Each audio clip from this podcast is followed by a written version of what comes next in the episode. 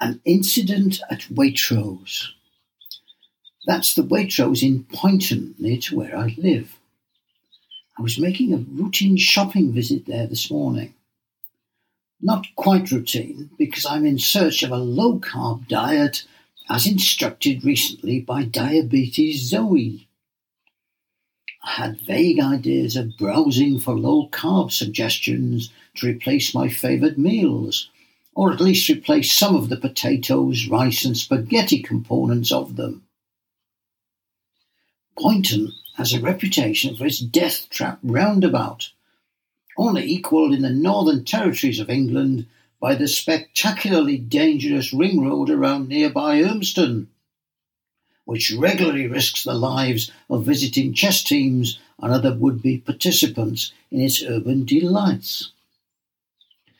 The Poynton roundabout is the product of creative thinking run amok. It works on the principle of creating such a dangerous situation that motorists, cyclists and pedestrians alike take the utmost precautions as they pass through it.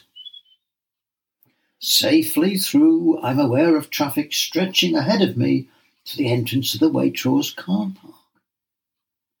My concern of a long delay proved justified in the crawl along the high street and eventually into a car park missing one essential feature, vacant parking spaces. Several abortive circuits of the car park later, and I narrowly gained possession of a vacant space by the driving the wrong way into a lane. No, not driving into a lane, as my text generator interpreted my speech utterance, a lane. Feeling rather like a traveller entering customs after a long delay, I passed the big issue vendor and the outside display of garden accessories at the portals of the stall. I found myself going with the flow of customers, surging along the aisles of foodstuff and drink stuff, pausing from time to time to seize a low-carb item from a low-hanging shelf. I tried reversing my thinking. What meal could be enhanced by something I had never tried before? Sweet potatoes were selected, but then put back as only coming in oversized sacks. Lettuce, yes. Mixed salad, avocado, yes. I was on a roll, metaphorically, as I headed to the checkout. Waitrose is in the process of a merciless culling of its serving booths, leaving a few remaining attendants for customers unwilling to submit to the self-service alternative offered. I opt for one of the only two bowls now operated by humans. The good news, there were only two customers ahead of me. The bad news, each had a trolley overflowing with their purchases. I spend my waiting time playing Sherlock Holmes. I observed a smartly dressed customer ahead of me. She had tucked away a beautiful walking stick in her shopping basket, the handle quite worn. She's lived alone, my inner Holmes deduced, as she's bought several one-person Coq au Vin meals. The carving of her stick suggests she's been living overseas in one of our Far Eastern territories, maybe as a wife of a colonial administrator. My deductions were interrupted as she completed her transactions, but then entered into a long whispered conversation with Tillperson with much gesturing. Something was going on.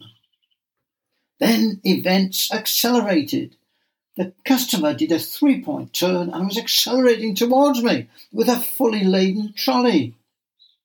A serious accident loomed, but was averted as I flung myself sideways, receiving only a glancing blow to an ankle. Tillperson was already checking through my purchases at Olympic speed. The lady with the oriental walkie stick had already disappeared from view. Raising her eyebrows and lowering her voice, Tillperson explained briefly, "We're asking everyone to leave around the back of the stall. There's been an incident."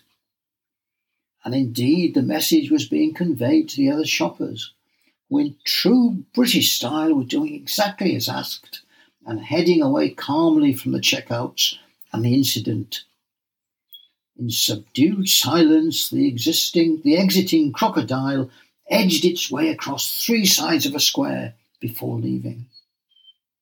A very large ambulance, ready to receive its payload, blocked the entrance.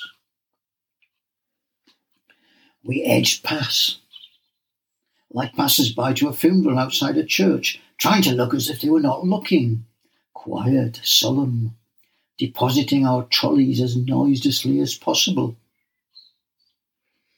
A few minutes later, I have reached my car and joined yet another line of exiting traffic, again reminding me at the pace and mood of a funeral cortege moving slowly towards the hearse.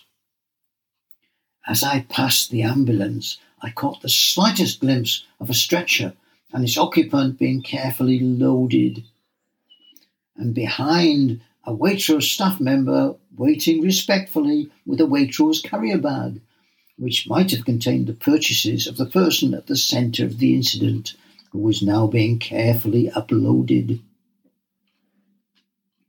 That was almost the last I saw of the incident at, at Poynton, but then, preparing to face the perils of Poynton's free-for-all traffic system, I see a familiar figure ahead, clambering into an illegally parked Land Rover and dropping her beautifully embossed cane onto the passenger seat.